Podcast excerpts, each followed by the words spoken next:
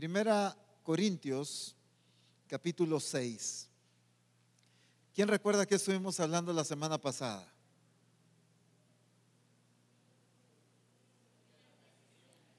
Las decisiones, sí. ¿Qué hablamos?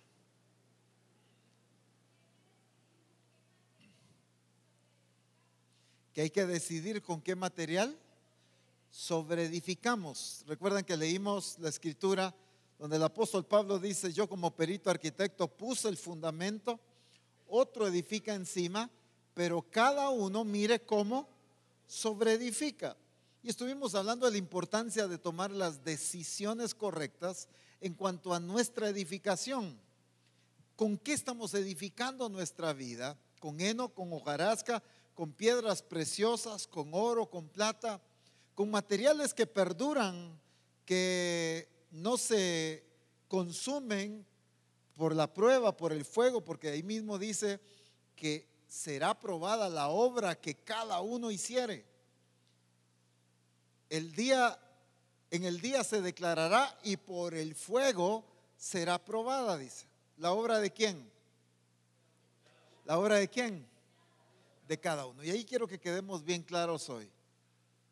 Definitivamente puede haber una participación de un hermano edificando tu vida. Claro que sí. De un pastor edificando tu vida, por supuesto.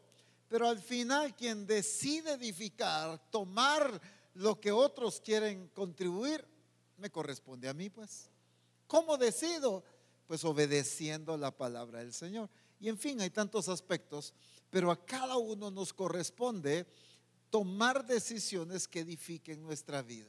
Estuvimos escudriñando algunos ejemplos acerca de la importancia o el cuidado de tomar nuestras decisiones. Hoy quiero ampliar un poquito más sobre algunos aspectos acá que la escritura en el capítulo 6 de 1 Corintios y versículo 12 nos menciona.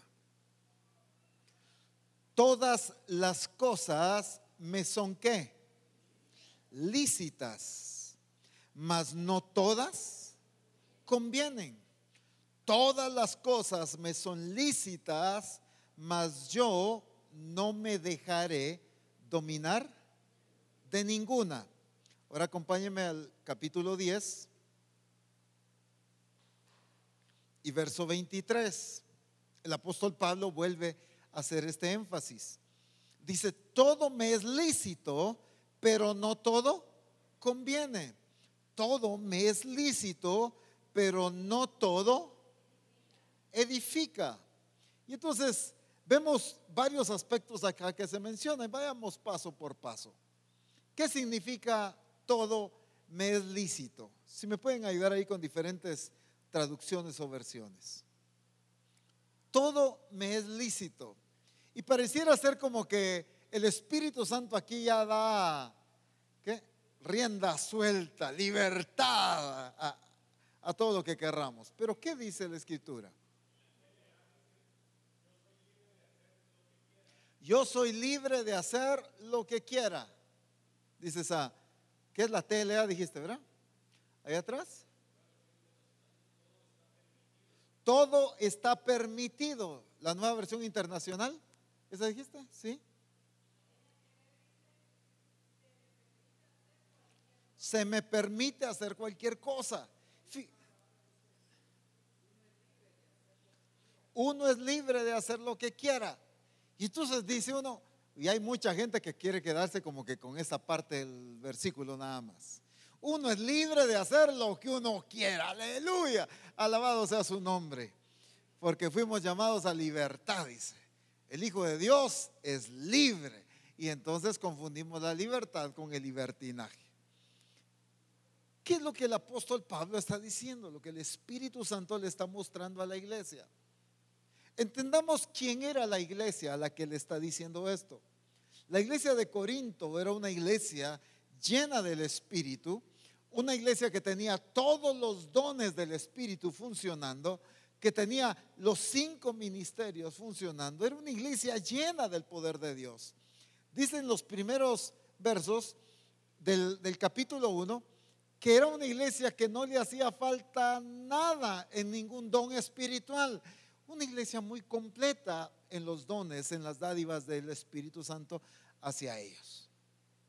Sin embargo, era una iglesia que se había quedado inmadura.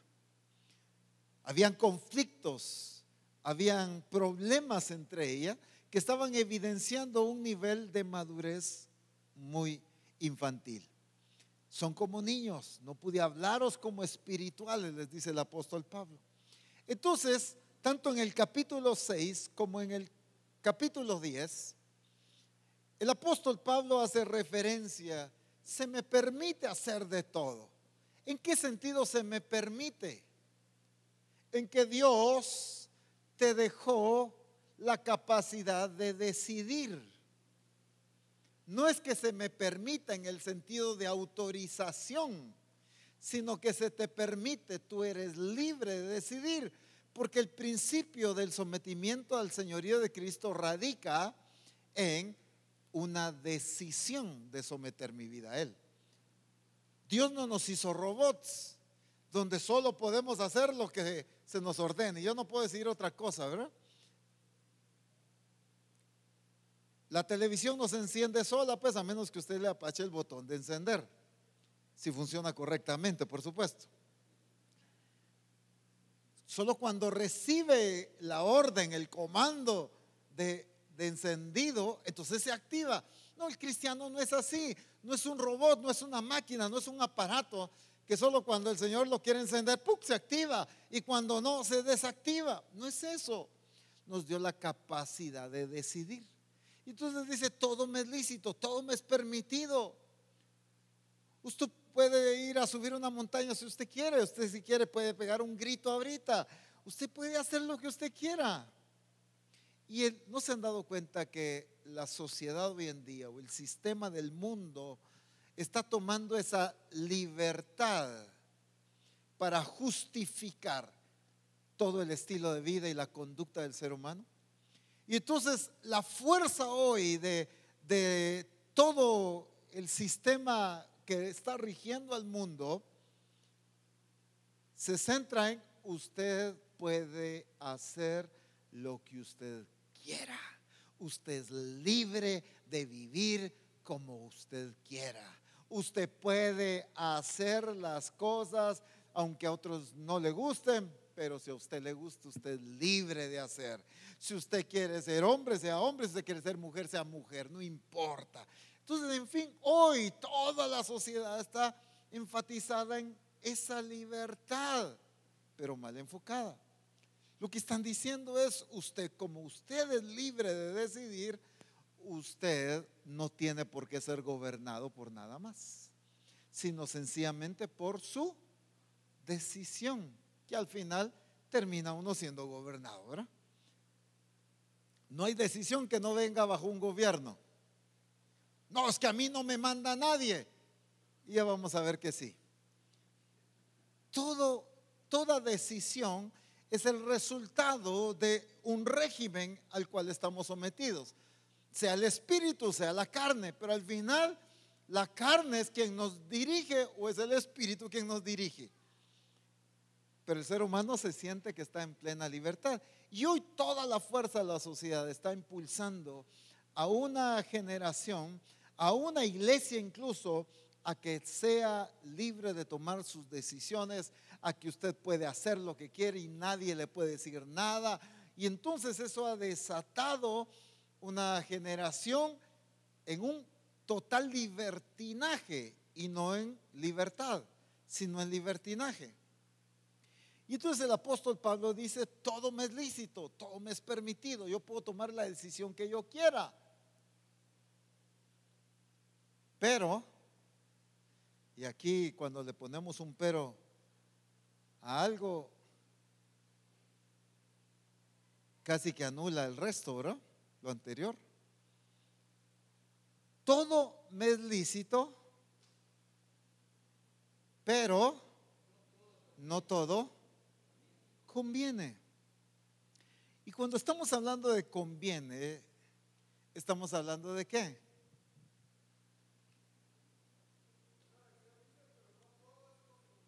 pero no todo es constructivo. Cuando estamos hablando de conveniencia, regularmente lo aplicamos a lo que a mí me gusta, a lo que yo deseo, ¿no es cierto? Por eso rápido pensamos en no todo me conviene, pero aquí no dice no todo me conviene, no todo conviene. Porque no se trata, la conveniencia no se trata de mi parecer, la conveniencia no, eh, radica en el yo, sino la conveniencia radica en la voluntad de Dios. ¿Qué es lo que más le conviene al ser humano? Y no estoy diciendo solo al cristiano, al ser humano. ¿Qué es lo que más le conviene al ser humano? Sí, pero correctamente, ¿qué es lo que le conviene? Hacer la voluntad de Dios. El ser humano eso es lo que piensa, lo que decía Roberto, que lo que le conviene es lo que le beneficia. Pero en realidad, ¿qué es lo que más le conviene al ser humano? Es hacer la voluntad de Dios. Por causa de no hacer la voluntad de Dios, es todas estas consecuencias de lo por, por qué se vive hoy en día así, porque la sociedad está así, porque la política, porque lo económico, porque lo social está tan desbaratado como hoy lo podemos encontrar. ¿Por causa de qué?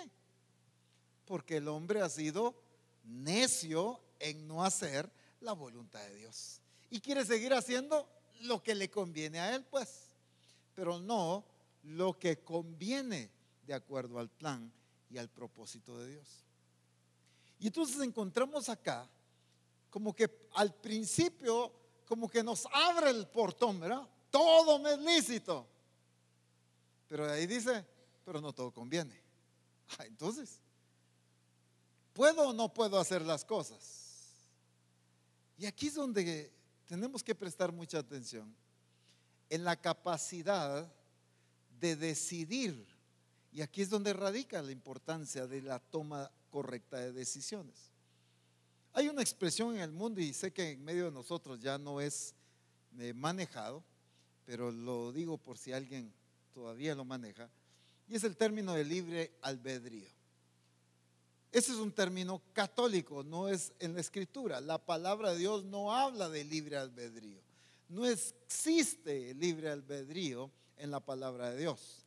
Lo que sí existe es la libertad que tenemos de decidir. Eso, esa expresión de libre albedrío no existe en la palabra de Dios. Entonces nosotros tenemos la capacidad de decidir pero aquí es donde viene el valor de una vida sometida al señorío de Cristo. ¿En dónde? En que yo decido hacer su voluntad. En que yo no decido hacer algo que aunque yo puedo decidirlo hacer, no lo voy a hacer porque no conviene. Cuando yo tengo la libertad de hacer algo, pero no lo hago porque no conviene, estamos hablando de la toma de decisiones de una manera correcta. Pero cuando yo tengo la libertad de hacer y yo lo hago sencillamente porque se me permite hacerlo, ¿qué pasa? Al final todo radica en decisiones, ¿no es cierto? ¿Qué pasa en muchos hogares cuando se educa a un hijo con una total imposición de prohibiciones, no se le permite hacer nada, nunca salir con un amigo, nunca hacer una llamada telefónica. Imaginémonos a, unos padres educando a sus hijos por el temor de que se desvíe, de que se pierda, de que haga algo malo, y lo cuida tanto. Y entonces dice, no, es que mi hijo es, pero bien portado. Mi hijo nunca hace nada malo. Pues sin modo, lo tiene encadenado, pues. Pero ¿qué pasa cuando este hijo en un momento determinado sale de esa casa y se va a vivir solo. ¿Qué es lo que regularmente pasa? aquí es desorden total. Ahora es cuando.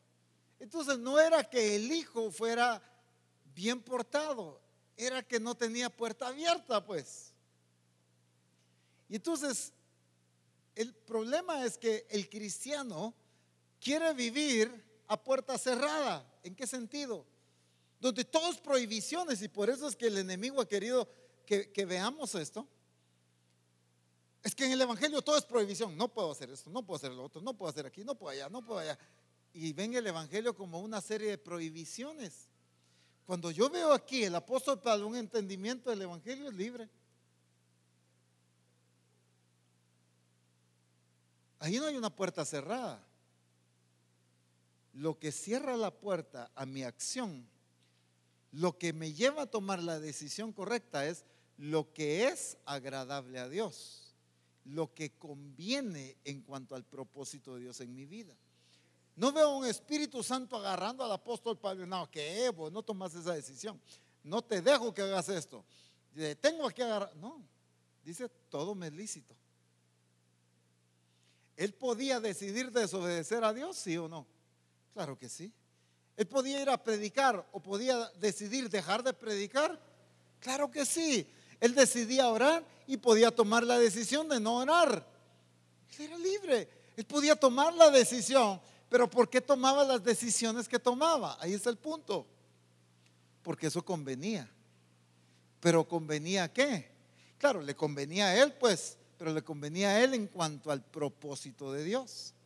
La escritura dice en Juan capítulo 8, verso 29, hablando Jesús.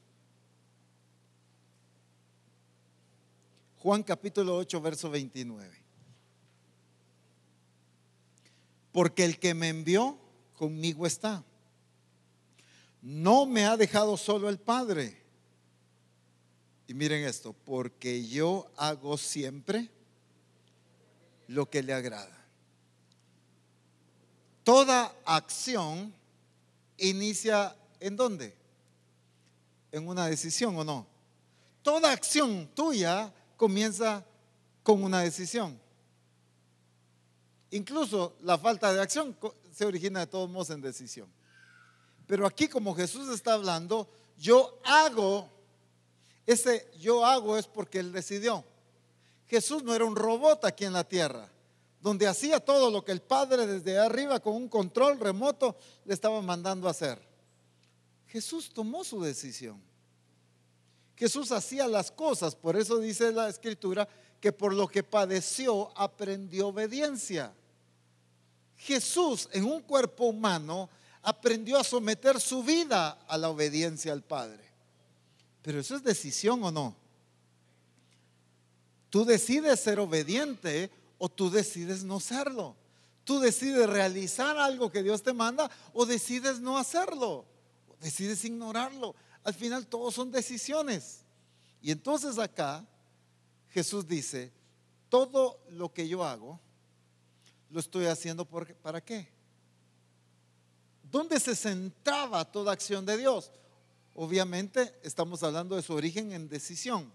Entonces lo voy a decir de esta manera. ¿Dónde se originaba toda decisión de Dios? ¿Qué impulsaba las decisiones? En lo que le agradaba al Padre. ¿Recuerdan cuando Jesús está con los discípulos y los envía a buscar comida y él se encuentra con la mujer samaritana. Cuando los discípulos regresan, ¿qué es lo que Jesús les dice? Cuando ellos le llevan la comida, pues Jesús tenía hambre. Y los discípulos aparecen con la comida y Jesús les dice, yo tengo una comida que vosotros no sabéis, les dice. dijeron, pero ¿quién le trajo? Ese fue el primer razonamiento que ellos tuvieron. De plano alguien le dio de comer. No, yo tengo una comida que ustedes no saben, les dijo. Mi comida es hacer la voluntad del que me envió y que acabe su obra. Eso es decisión. Cuando Jesús se levantaba temprano a orar, era una decisión. Cuando Jesús iba a una aldea a predicar, era una decisión. Cuando Jesús se paraba a sanar a algún enfermo, era una decisión. Cuando Jesús paraba un mensaje para sanar a alguien, era una decisión. En fin, todo es radica en decisión. Pero decisiones que convienen, pero que convienen a quién. Cuando hablamos de que convienen al propósito de Dios, por consecuencia y de paquete te va a convenir a ti. Pero no todo lo que me conviene a mí necesariamente conviene al propósito de Dios. Espero haberme dado a entender ahí. Lo voy a repetir porque quedo de las pulguillas, ¿verdad? Todo lo que conviene al cumplimiento del propósito de Dios, te va a convenir a ti. Todo lo que conviene al propósito de Dios. La voluntad de Dios es buena, es agradable y es perfecta. Así que todo lo que conviene al propósito de Dios, te conviene a ti. Pero no todo lo que te conviene a ti necesariamente va a convenir al propósito de Dios. Y aquí es donde está la diferencia. Es lo que el apóstol Pablo está haciendo la diferencia aquí. Todo me es lícito, pero no todo conviene. Él podía decidir hacer algo, pero no todo convenía en agradar a Dios. No todo convenía en cumplir el propósito de Dios. Pero la fuerza del ser humano está en utilizar esa capacidad de decidir, pero en hacer las cosas que le convienen a la persona. O a mí me conviene vivir así y yo soy libre de tomar esa decisión. A mí me conviene tener una vida alejada o fría con el Señor. Yo tomo esa decisión y como a mí me conviene y como soy libre de decidir así, entonces yo tomo la decisión.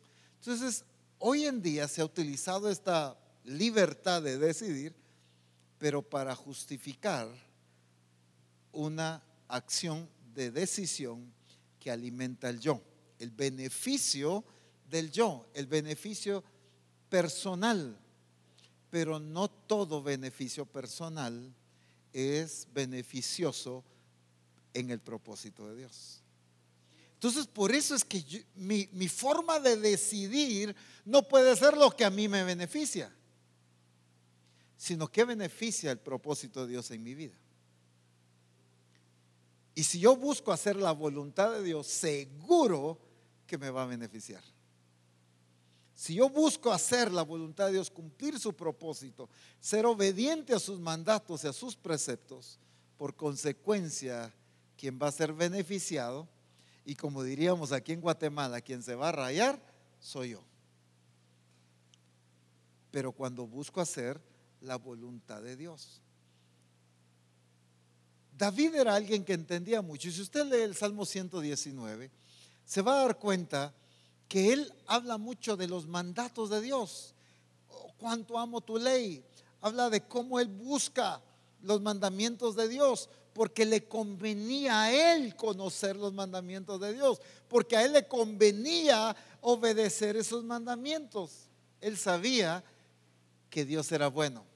Él sabía que Dios era justo, él sabía que Dios era fiel y por lo tanto toda la voluntad de Dios para él iba a ser beneficiosa.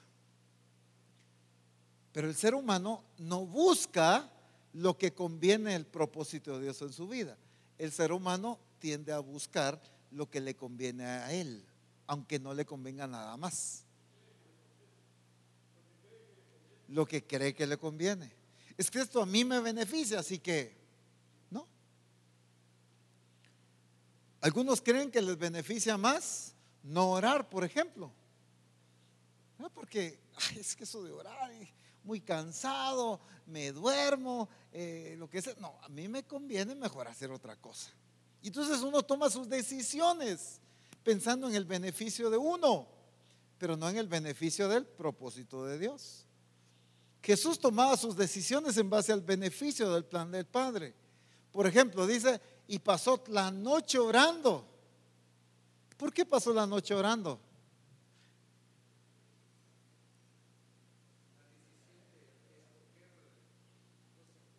Número uno, porque a él le convenía que su relación con el Padre. Era beneficioso en el propósito de Dios mantener una relación cercana con el Padre. Pero también le convenía al propósito de Dios que Jesús tomara las decisiones correctas en la elección de los discípulos. Y dice, pasó la noche orando y a la mañana, dentro de sus discípulos, escoge a doce. Acertado en sus decisiones. ¿Pero por qué? Si él hubiera buscado lo que a él le convenía, sin duda alguna no escoge a Judas. Porque él sabía desde el principio, dice la misma escritura, quién le había de entregar. O sea que cuando Jesús le dice a Judas, vení, quiero que seas parte de mis discípulos. Yo, yo sí, sí, vení. Jesús sabía que un día él lo iba a traicionar, pero lo escoge porque no lo escogió por su beneficio, lo escogió por el beneficio del plan del Padre a través de su vida. No sé si me estoy dando a entender. Pero nosotros, yo escoger a uno que me va a traicionar, ¿qué? Olvídese, Dios me guarde. ¿Cómo va a creer apóstol? Claro, yo no estoy diciendo que para un negocio escojas gente traicionera, pues. Estoy hablando de decisiones que benefician al plan de Dios a través de tu vida. Humanamente, estoy hablando físicamente. ¿A Jesús le convenía ir a la cruz? Estoy hablando físicamente, no como, como Salvador, pues sino el dolor que iba a sufrir, la vergüenza, ¿le convenía? No, si dice, mi alma está angustiada hasta la muerte, dice. Si es posible, pasa de mí esa copa, le dice, pero no se haga mi voluntad, sino la tuya. Y Jesús encara la cruz con tal valentía, ¿por causa de qué? De una decisión, por supuesto, por una decisión buscando la conveniencia del plan de Dios, que era proveer salvación al ser humano, no su conveniencia. Porque él sabía lo que iba a sufrir y por eso estaba sudando de esa manera. Y por eso su alma estaba angustiada hasta la muerte. Porque él sabía exactamente lo que iba a enfrentar. Entonces, él no buscó su beneficio. Él buscó el beneficio del plan del Padre para todo ser humano. Ahora, nuestras decisiones están buscando nuestro beneficio, nuestra comodidad o están buscando la conveniencia del plan del Padre en nuestra vida. ¿Qué están buscando? Por ejemplo, ir a un grupo de comunión familiar. Hay cientos de ejemplos, pero ir a un grupo de comunión familiar. Alguien puede decir, ah, no es que no me conviene, me quita tiempo con mi familia. Eh, me quita tiempo para hacer algo más. Pero entonces estoy tomando decisiones en base a mi conveniencia familiar, mi conveniencia, eh, ¿qué? De disfrutar otra cosa y no en base a la conveniencia del propósito de Dios. ¿Cuál es el propósito de Dios? Perfeccionarte, transformar tu vida, edificarte para que tú seas un instrumento útil en las manos de Dios. Lo mismo en un adiestramiento, lo mismo en un servicio, lo mismo en escudriñar la palabra. ¿Cuáles son las decisiones que yo estoy tomando? Nos conviene más hacer otra cosa que escudriñar su palabra. Nos conviene más hacer otra cosa, decimos, que venir a un servicio. ¿A cuántos les conviene más mojarse que buscar a Dios?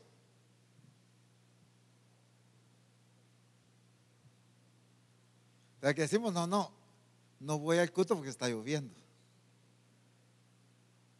Miren, algunos han tenido la oportunidad de ir a algunas aldeas en, en Petén, bueno, en todos lados, Verapaces también, pero en Petén y Verapaces tenemos alrededor de, híjoles, no sé, unas 300 iglesias de la misión en esos sectores. Y hemos ido a una gran cantidad de iglesias y ustedes saben cómo son las aldeas metidas en la montaña. No es así como colonia, pues una casa a la par de otra necesariamente, sino hay una casa por acá y de repente otra por allá y otra metida allá. Pero a la hora del culto, saber de dónde sale tanta gente, no sé dónde están las casas, pero ahí viene medio mundo al servicio. Y a veces nosotros hemos ido a predicar a algunas de estas iglesias y vamos con el pastor que nos fue a traer al lugar donde nos juntamos y vamos en su vehículo lloviendo en aquel lodazal, el carro resbalándose y ahí van los grupos de hermanos con su linternita al culto. Llegan enlodados, llegan empapados, pero llegaron al culto. a edificarse y a ser bendecidos por el Señor. Lo que les convenía humanamente era quedarse en la casa, quizá con el calorcito del fuego donde tortean, eh, secos, en la seguridad de que no se va a enfermar un hijo. Eso les convenía o no. Pero tomaron la decisión de que les convenía la voluntad de Dios sobre sus vidas. Hoy en día en la capital somos otro, otra historia. Aquí no me conviene mojarme. Voy a enfermar y tengo que cuidar el templo del Espíritu Santo. ¿Verdad?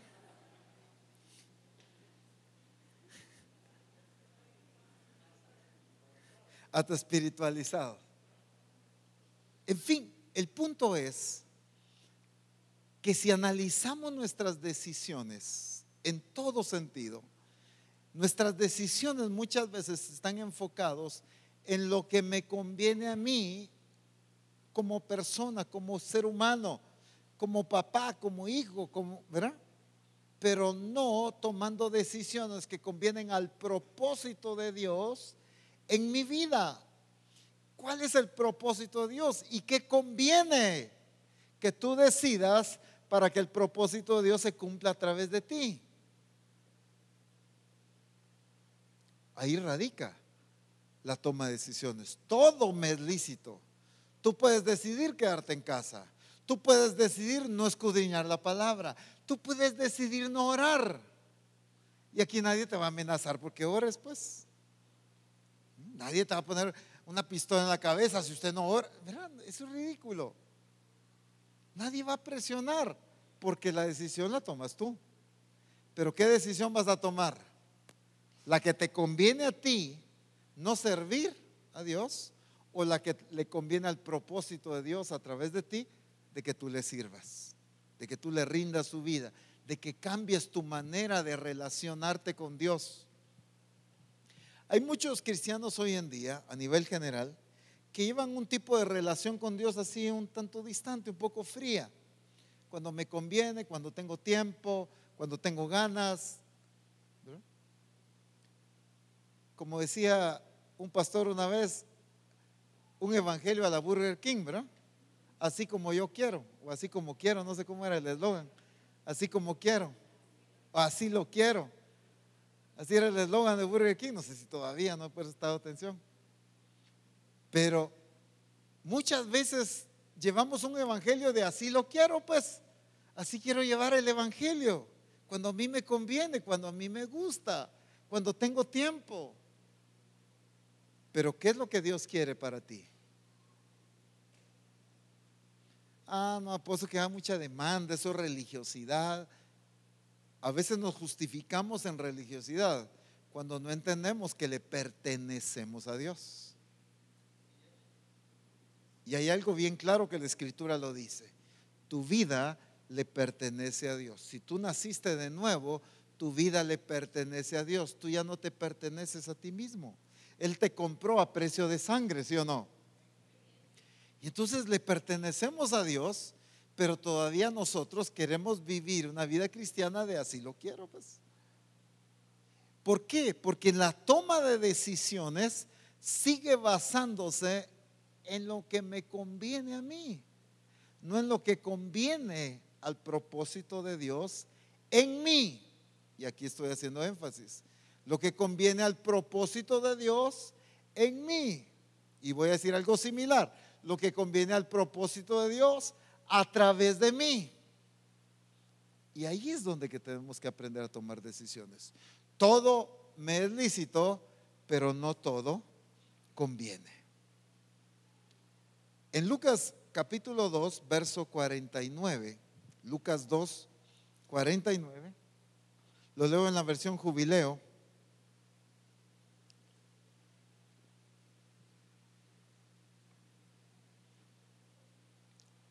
Ustedes recuerdan cuando Jesús se quedó en el templo, los papás de Jesús siguieron en la caravana de regreso a la casa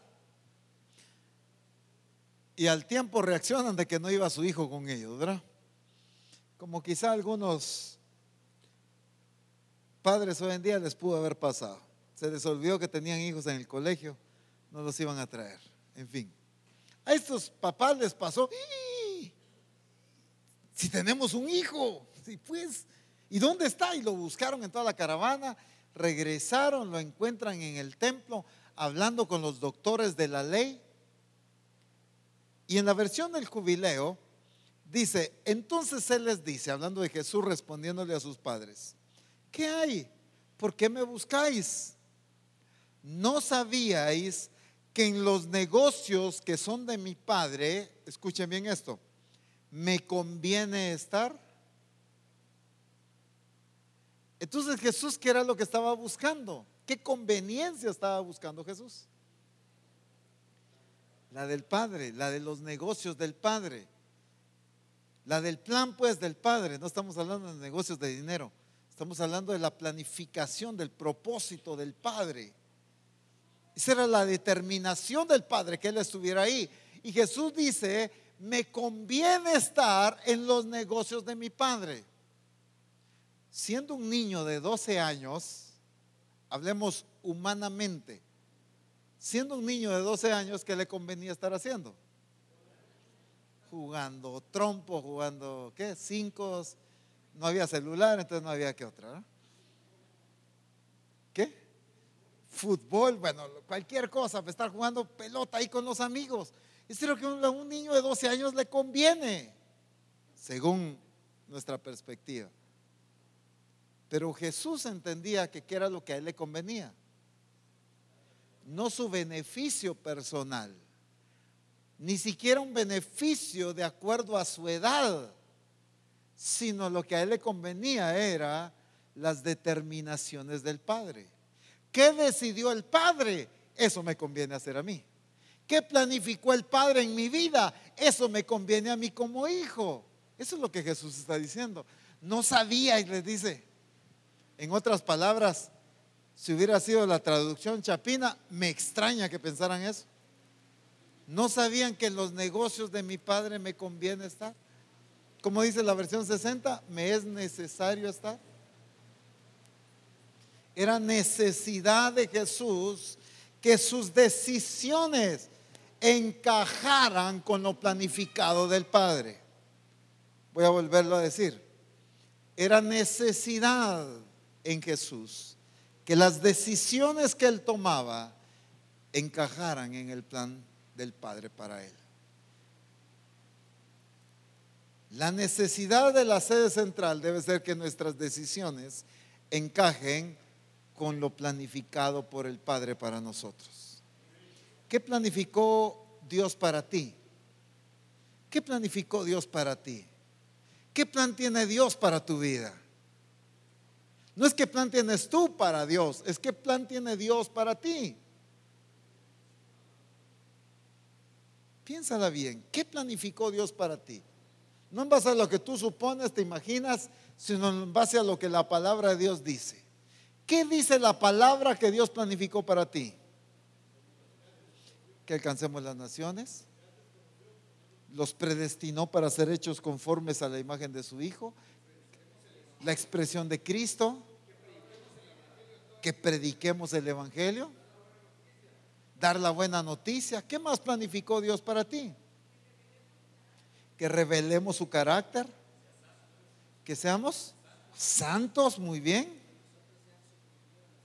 Que por nosotros sean suprimidas las potestades, sí. Uh, ¿Y cuántas cosas? Todavía nos quedamos cortos. ¿Cuántas cosas planificó Dios para ti? Ahora, la pregunta es, nuestras decisiones compaginan con lo que Dios planificó para mí? ¿O mis decisiones sencillamente van enfocadas en lo que a mí me conviene o lo que conviene al plan de Dios para mí? ¿Dónde radican las decisiones? Todo te es lícito, todo te es permitido, pero no todo te va a convenir.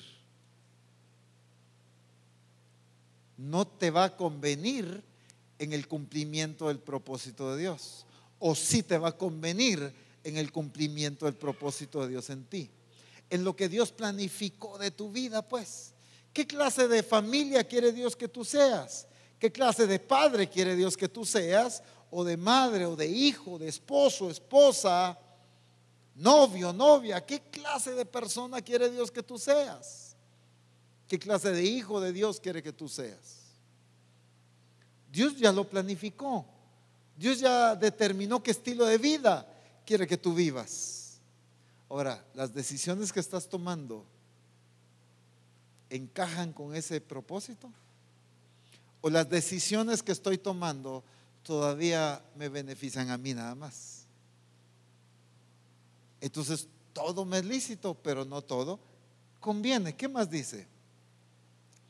Todo me es lícito. En el versículo 12 del capítulo 6, ¿qué dice? En la segunda parte. Todas las cosas me son lícitas, ¿Más qué? Mas yo no me dejaré dominar de ninguna. Estoy leyendo la segunda parte del versículo 12 del capítulo 6 de Primera Corintios. Todas las cosas me son lícitas, mas yo no me dejaré dominar de ninguna. Aquí viene otra expresión. Todo me es permitido.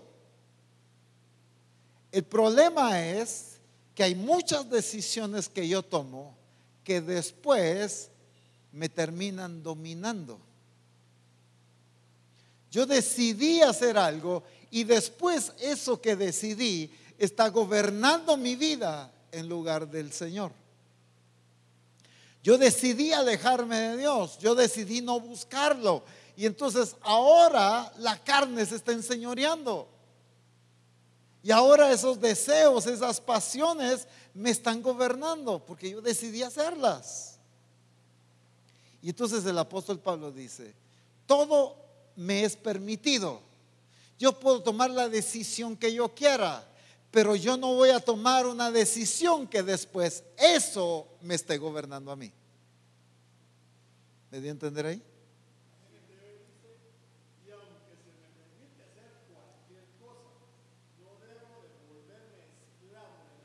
No debo volverme esclavo de nada, aunque se me permite hacer cualquier cosa. A ti se te permite hacer cualquier cosa. No estoy diciendo de autorización. Vaya que el apóstol lo dijo. Entonces, no, no, no estoy hablando de eso. O sea, la libertad de tú decidir. A eso estamos hablando. El asunto es que las decisiones que has tomado posiblemente después terminan gobernando tu vida. Tú decides no buscar de Dios, ok. Decides eso. No es que esté correcto, no es que lo esté aprobando. El ok no es de que lo aprobé, sino de que fue tu decisión, pues. Decidiste no buscar de Dios. Y ahora vives una vida fría. Entonces, luego dices, quiero buscar de Dios y ya no puedes. Y quiero acercarme a Dios y, tú sigues frío. Y entonces, Señor, ¿qué pasa? Porque ahora esa relación lejana por Dios te está gobernando.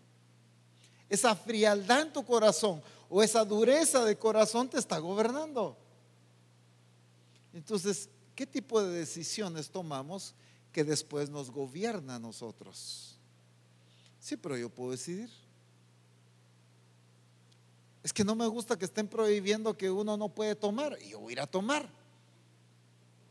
Y después eso te gobierna, pues. Sí, pero a mí no me gusta que me estén diciendo que no debo hacer tal cosa. Y tú decides hacerlo y después eso te gobierna. Y ya no puedes dejar de mentir, porque tú decidiste mentir. Ya no puedes dejar de hurtar, porque tú decidiste hurtar. Dejar de ser fiel a Dios muchas veces después termina gobernándonos. Por ejemplo, si yo no soy fiel a Dios en mis finanzas, después eso termina gobernando. Y es tremendo cómo es que la escritura, el ejemplo que pone de servir a dos señores, pone a Dios y las riquezas. Está hablando de señores.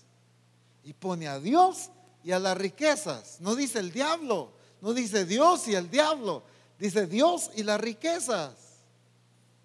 Porque el manejo incorrecto de las finanzas te puede estar gobernando. El claro ejemplo es el joven rico. Un hombre que honraba a Dios siguiendo los mandamientos, cuando Jesús le dice, ve y haz los mandamientos, el hombre le responde, todo esto lo he guardado desde mi juventud.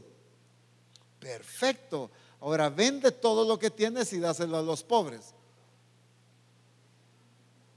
Y entonces el hombre se fue. ¿Qué lo gobernó a él? Sus posesiones. Y hay posesiones que te están gobernando.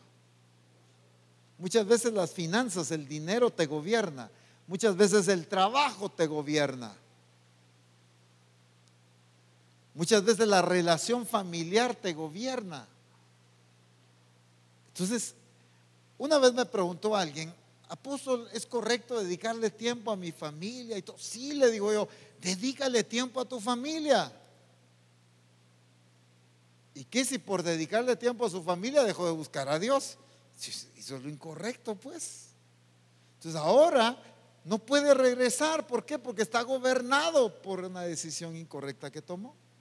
Entonces el apóstol Pablo dice, todo me es lícito, todo me es permitido. Pero el cuidado que debemos de tener es que las decisiones que nosotros tomamos después no nos estén gobernando a nosotros mismos. Veamos el tercer punto, pero este ya está en el, en el capítulo 10.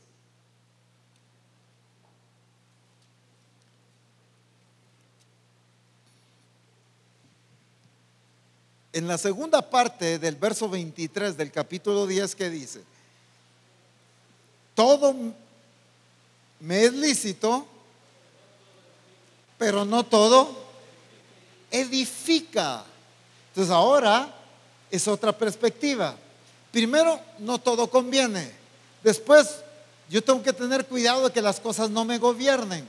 Pero ahora el cuidado es en lo que edifica y en lo que no edifica. Todo me es permitido. Tú puedes tomar la decisión que tú quieras. El cuidado de las decisiones ahora va enfocado en lo que te edifica y en lo que no te edifica. Cuando hablamos de cosas que te edifiquen, rápido pensamos en orar, en leer la palabra, en venir al culto. Por supuesto que eso te edifica también. Pero no solo es eso lo que te edifica el ser luz allá donde, donde, tú te relaciones a diario, eso te va a edificar. El mantener una relación permanente con el Señor, eso te va a edificar. Por supuesto que el hablar en lenguas te va a edificar. La escritura dice que el que habla en lenguas se edifica a sí mismo. Pero algunos como no las entienden, dicen, no, eso no es de Dios. Qué feo se oye eso, eso no lo entiendo si no las dejó el Señor para que las entendieras. Él las dejó para que las entendiera, punto. Pero a algunos no les gusta hablar en lenguas porque no las entienden. Cuando dice que eso edifica. ¿Qué más puede edificar una vida? Ahora unamos con lo que hablamos el domingo pasado, decisiones que edifican. Nuestra responsabilidad es edificar una vida espiritual. Cuando hablamos de edificar, decíamos el domingo pasado, no puede ser que estemos trabajando y trabajando y trabajando y la pared nunca se levante. Edificar, ¿qué significa? Crecer, ¿qué más? Construir, eso significa levantar, hacer más fuerte, yo estoy edificando la pared. Es cierto, ayer vi tres hiladas de blog, hoy ya veo diez. Hacer visible lo que se planificó. El trabajo que tenga resultados. Que se esté evidenciando el trabajo que tú estás haciendo. El apóstol Pablo le dice algo muy tremendo a Timoteo. Aquí en primera Timoteo capítulo 4.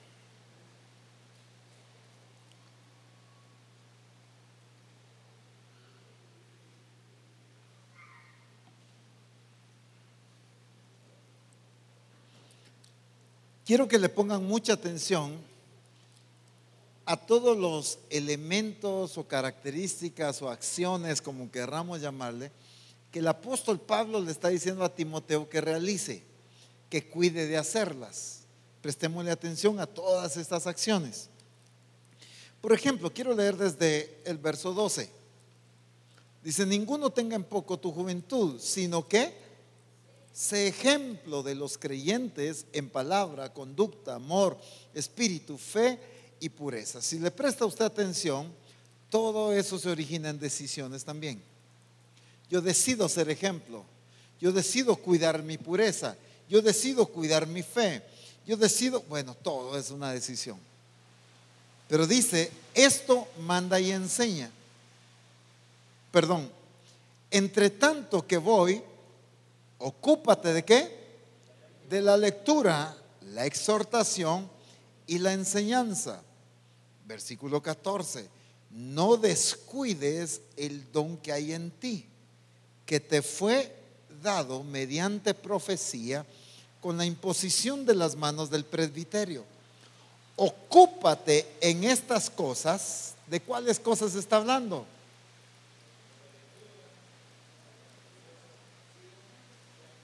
Pongan atención, ocúpate en estas cosas, dedícate a ellas. ¿De cuáles? La lectura, la exhortación, ¿qué más?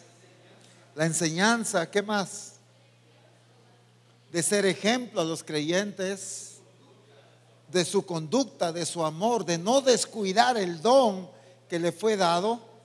Entonces ahora le dice, ok, ya te mencioné todas estas características. Ahora, ocúpate en estas cosas, permanece en ellas, no es una cosa temporal. Hoy lo comencé, mañana lo dejé, la otra semana lo retomo y al mes lo vuelvo a dejar. No, permanece en ellas. Pero esta parte quiero resaltar, para que tu aprovechamiento sea manifiesto a todos. Para que tu aprovechamiento sea manifiesto a todos. ¿Qué dicen otras versiones de esa parte? Para que tu aprovechamiento sea evidente a todos.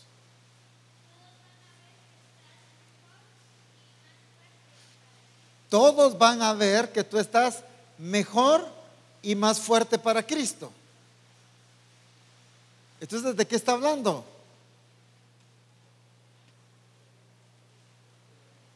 Cuando le dice, ocúpate de estas cosas, permanece en ellas, el resultado cuál va a ser?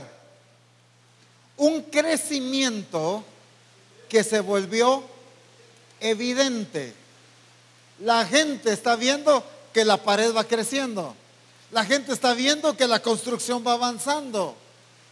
La pregunta es, es, viendo en la edificación de tu vida espiritual, en tu vida como un hijo de Dios, en tu vida como instrumento de Dios, en tu vida como siervo, como sierva de Dios. ¿Qué ha visto la gente en tu vida? Hay gente que te conoce como un cristiano desde hace un tiempo atrás y, sigue viendo la misma conducta en ti, sigue viendo la misma entrega, sigue viendo la misma búsqueda, sigue viendo el mismo nivel espiritual. Entonces, ¿qué, qué está pasando? ¿Qué estás edificando? En realidad, quizá no estás edificando nada.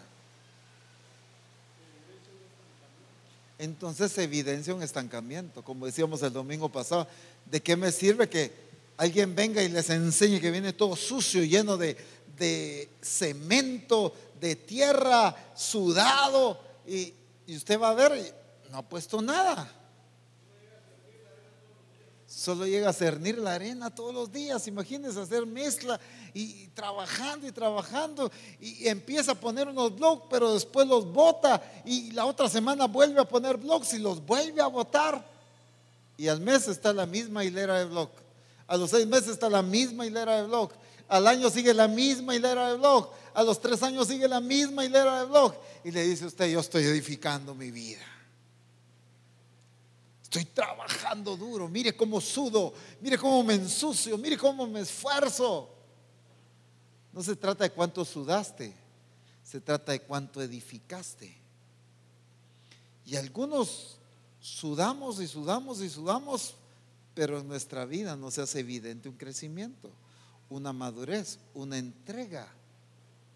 Quizás si notan el esfuerzo, pero no notan el resultado del esfuerzo.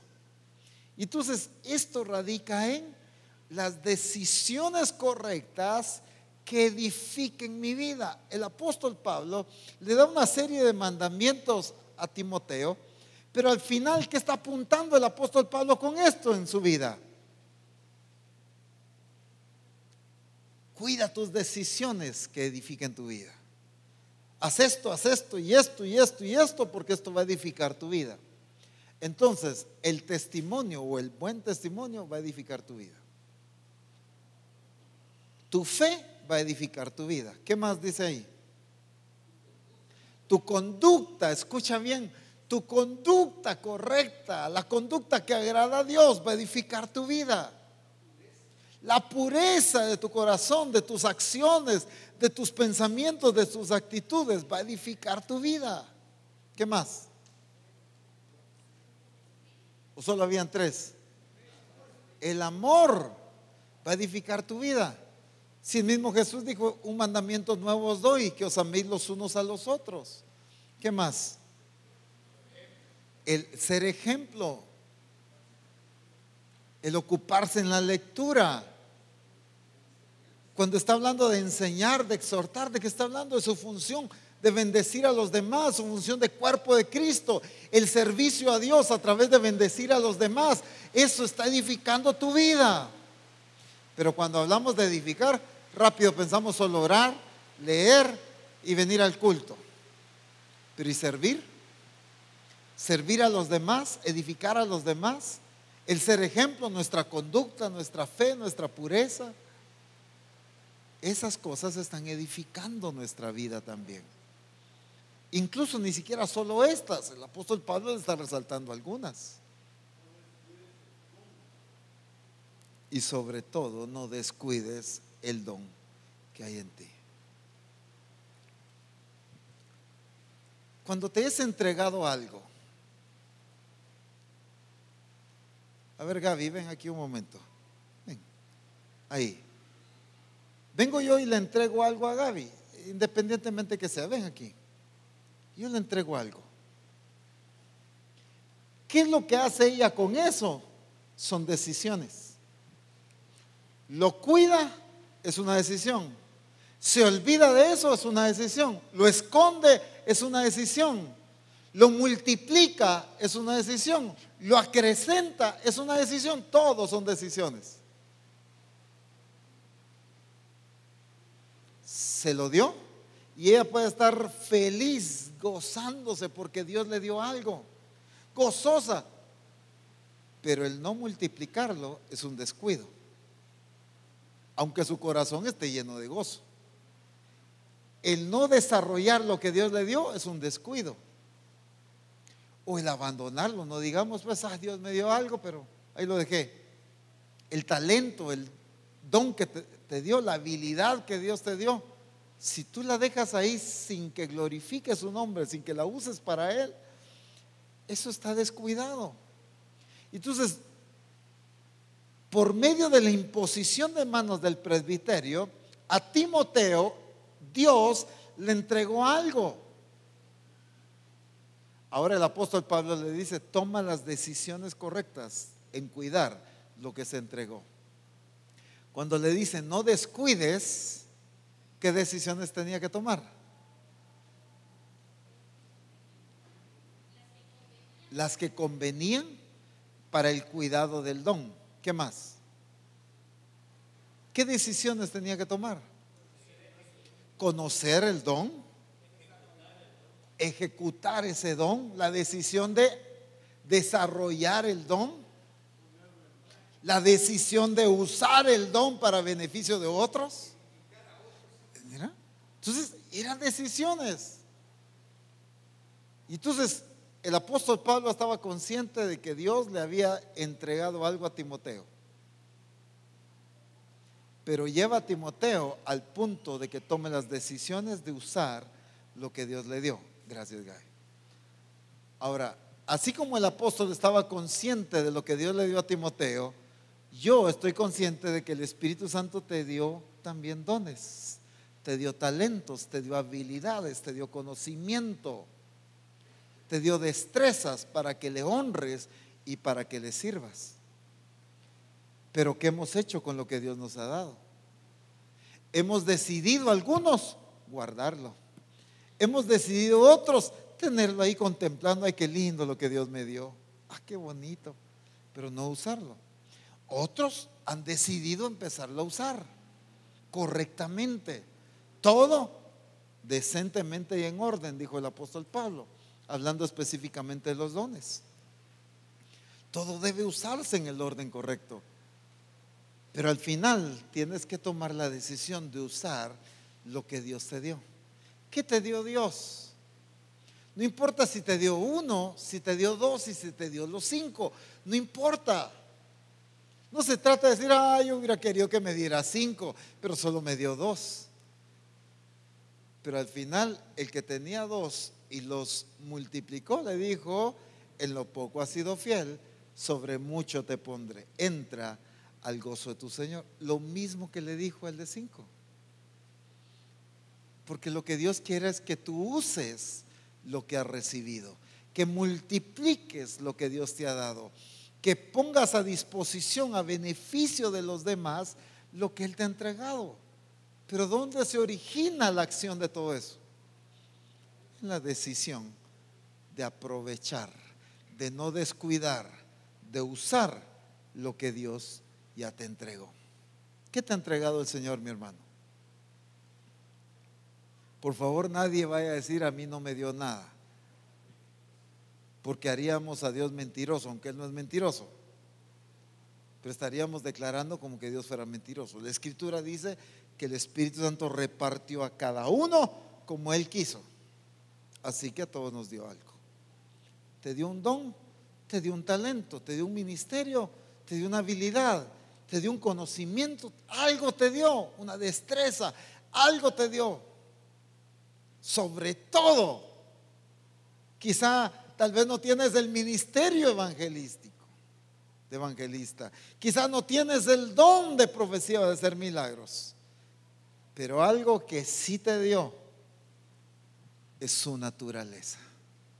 Algo que sí te dio es su genética cuando naciste de nuevo. Y ahí no hay pierde, pues. Ahí no hay pierde. Es que a mí no me dio ni interpretar lenguas. Sí, pero tienes su naturaleza. ¿Qué estás haciendo con esa naturaleza que te dio? ¿Qué estás decidiendo hacer con lo que Él te entregó? La potestad de ser hecho hijo de Dios. ¿Qué estás haciendo con eso? Decisiones que te edifiquen. Todo me es lícito, pero no todo conviene. Todo me es lícito, pero no me dejaré dominar de ninguno. Todo me es lícito, pero no todo edifica.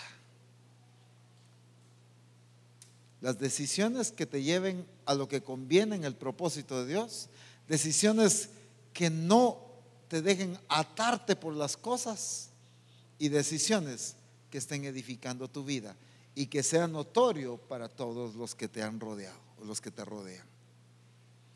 Que tu aprovechamiento sea manifiesto a todos. Me encanta esa expresión. Porque regularmente muchos decimos, ¿y cómo está usted, hermano? Ay, viera, yo me siento bien calida ahí con el Señor. ¡Hala, qué lindo! Mire todas las cosas que está haciendo en mi vida. Pero la gente a mi alrededor no ve ningún cambio.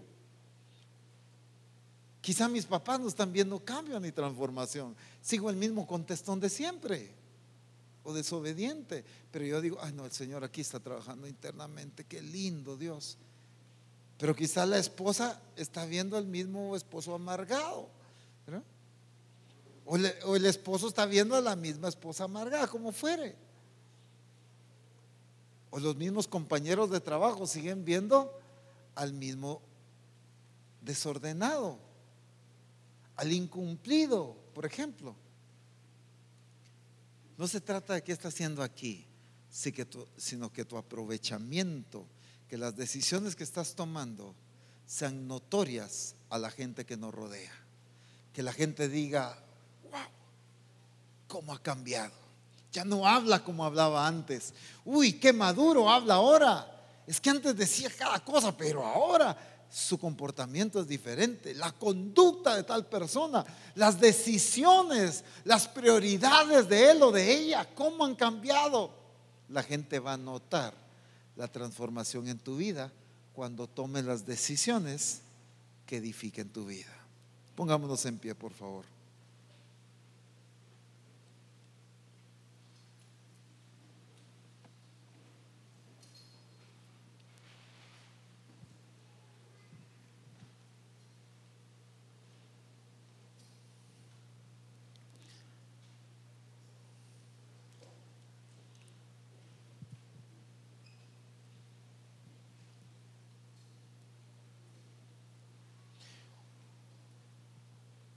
Hace muchos años hubo un pasaje que literalmente marcó mi vida. Claro, Dios usó muchas partes de la escritura en la que lo hizo, pero este fue algo muy especial. Y en Eclesiastés dice, alégrate joven en tu juventud y tome placer tu corazón en los días de tu adolescencia yo libre, hacer lo que yo quiera. Tome placer tu corazón, dice, en los días de tu adolescencia. Hacer lo que se te antoje, dice. Pero después dice, pero sabe que sobre todas estas cosas te juzgará Dios. Uy, santo Dios. Porque todo te es lícito. Pero no todo conviene. Todo te es lícito. Pero no todo te va a edificar. Todo te es lícito.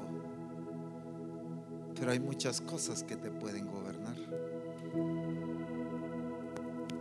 Y entonces, ese hombre con tanta sabiduría como Salomón, que había adquirido tanto conocimiento, no solo de lo que Dios le dio, sino de lo que observó, de lo que aprendió en todos esos años, dice. Alégrate joven en tu juventud y tome placer tu corazón en los días de tu adolescencia y anda en la vista de tus ojos, dice.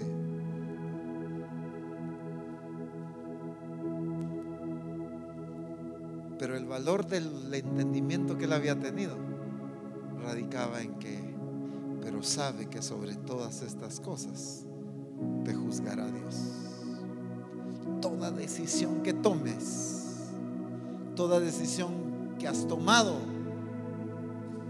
tiene un resultado delante de Dios. O produce un fruto que glorifica a Dios, o produce un fruto que deshonra a Dios.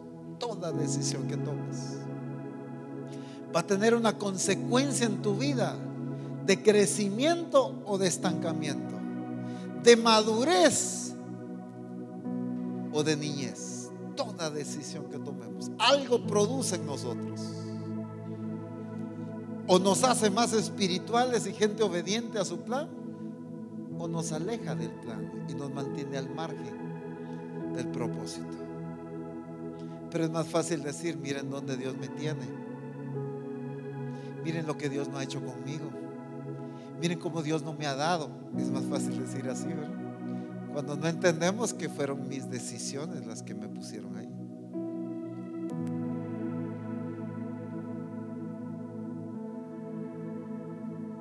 Pongo al cielo de testigo, dijo Dios un día. Que pongo delante de ti, le dijo al pueblo, la vida o la muerte. Decide tú por dónde vas a andar. Bendición o la maldición. Tú decides, pero yo lo pongo delante de ti. Pero ¿por qué el Señor no los agarró y nos los metió en el camino de la bendición? Entonces, ¿dónde está el sentido de la obediencia? Pues, si Él no quiere robots, Él quiere gente dispuesta a obedecer, Gente que decida someterse a su voluntad. Eso es lo que Él valora.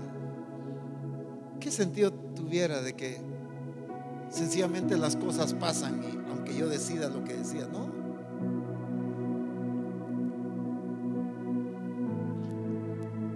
El nivel espiritual donde estamos es resultado de decisiones que hemos tomado atrás.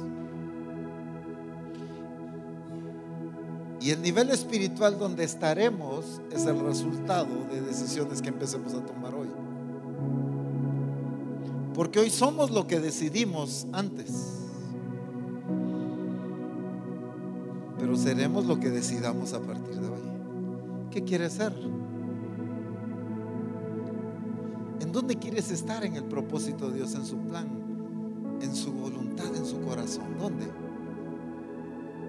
Toma decisiones que edifiquen, no decisiones que te estanquen, no decisiones que te, que te mantengan a un lado, sino que te impulsen al propósito de Dios. En el nombre de Jesús. El Espíritu Santo te ha dado el entendimiento. Ahora corresponde a ti tomar las decisiones en base a lo que el Espíritu Santo te habló.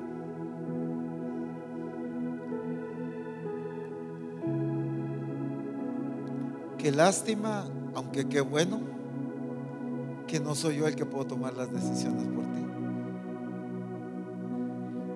Porque qué lindo fuera, ¿verdad? Que alguien más las tomara y, yo sencillamente recibir el beneficio. Pero al final, mire cada uno cómo sobreedifica.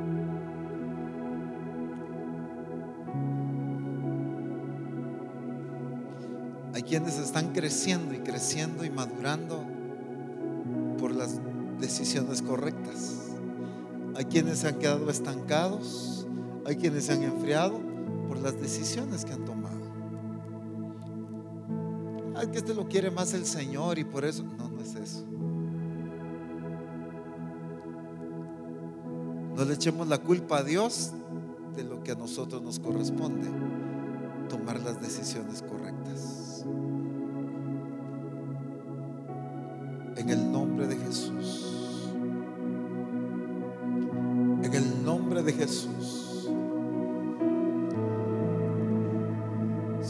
Una iglesia que tome las decisiones correctas para honrar y para glorificar a Dios, para permanecer en su propósito y para avanzar en Él, para edificar su vida y crecer misma escritura nos llama piedras vivas. La misma escritura habla de ser edificados el Señor edificando una casa espiritual con nosotros. Pero se necesita que nosotros también cuidemos nuestra propia edificación. Cuida lo que decides si está edificando o no está edificando tu vida. Cuida lo que decides, si te está atando, gobernando o no. Cuida lo que decides, si está conviniendo al propósito de Dios en tu vida o no. No tomes decisiones que te convengan a ti. Toma decisiones que convengan al propósito de Dios en ti y a través de ti. No decidas en lo que a ti te beneficia, decide en lo que beneficia la voluntad de Dios sobre ti. Porque la consecuencia de eso será un beneficio hermoso para ti también. Porque su voluntad es buena, es agradable y es perfecta. No decidas de una manera emocionalista, no decidas temporalmente el apóstol Pablo le, le dice a Timoteo, permanece en ellas. Para que el aprovechamiento sea manifiesto a otros, necesitamos permanecer en ellas, en estas decisiones que están edificando nuestra vida. Es tiempo que la gente a nuestro alrededor note un cambio. que la gente note nuestra transformación. Que la gente sea bendecida y sea contagiada y retada por los cambios y la transformación que están viendo en nuestra vida, nuestro nivel espiritual, en nuestro conocimiento de Dios, en nuestra relación con Dios.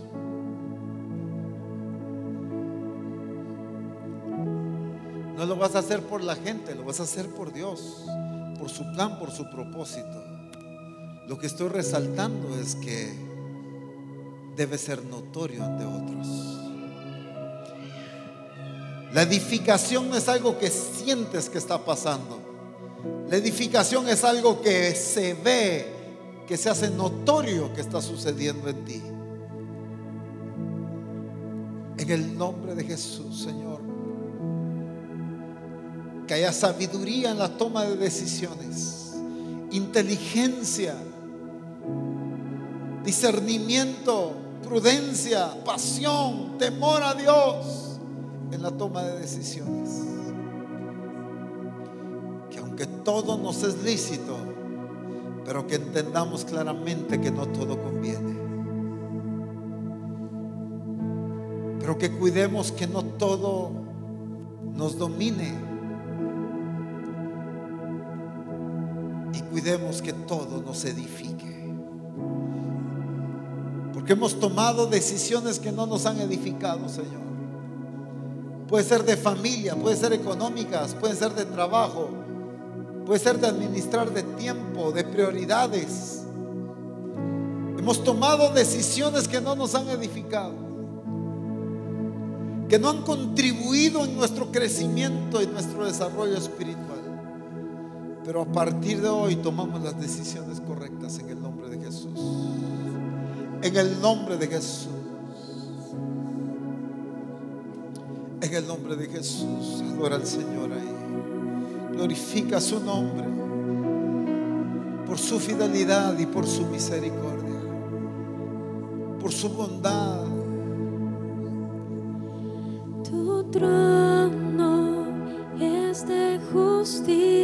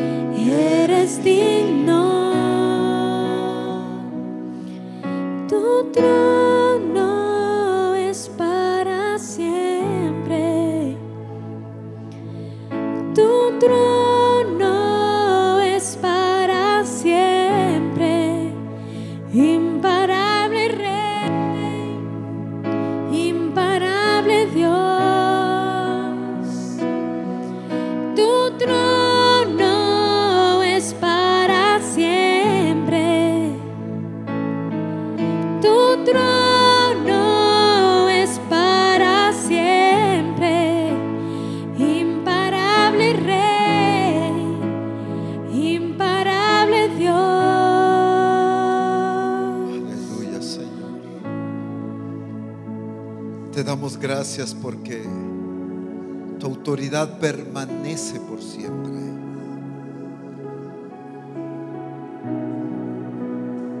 También te agradecemos porque tu voluntad es perfecta. Para nosotros es buena obedecer tu voluntad.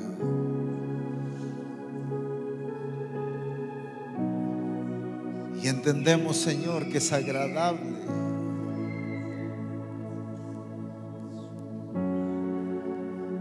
Que las decisiones que tomemos en todo momento, a diario, en lo cotidiano, todo, sean decisiones que convengan a tu plan y a tu propósito. Decisiones que no nos lleven a caer bajo ningún tipo de régimen. Y decisiones que edifiquen nuestra vida.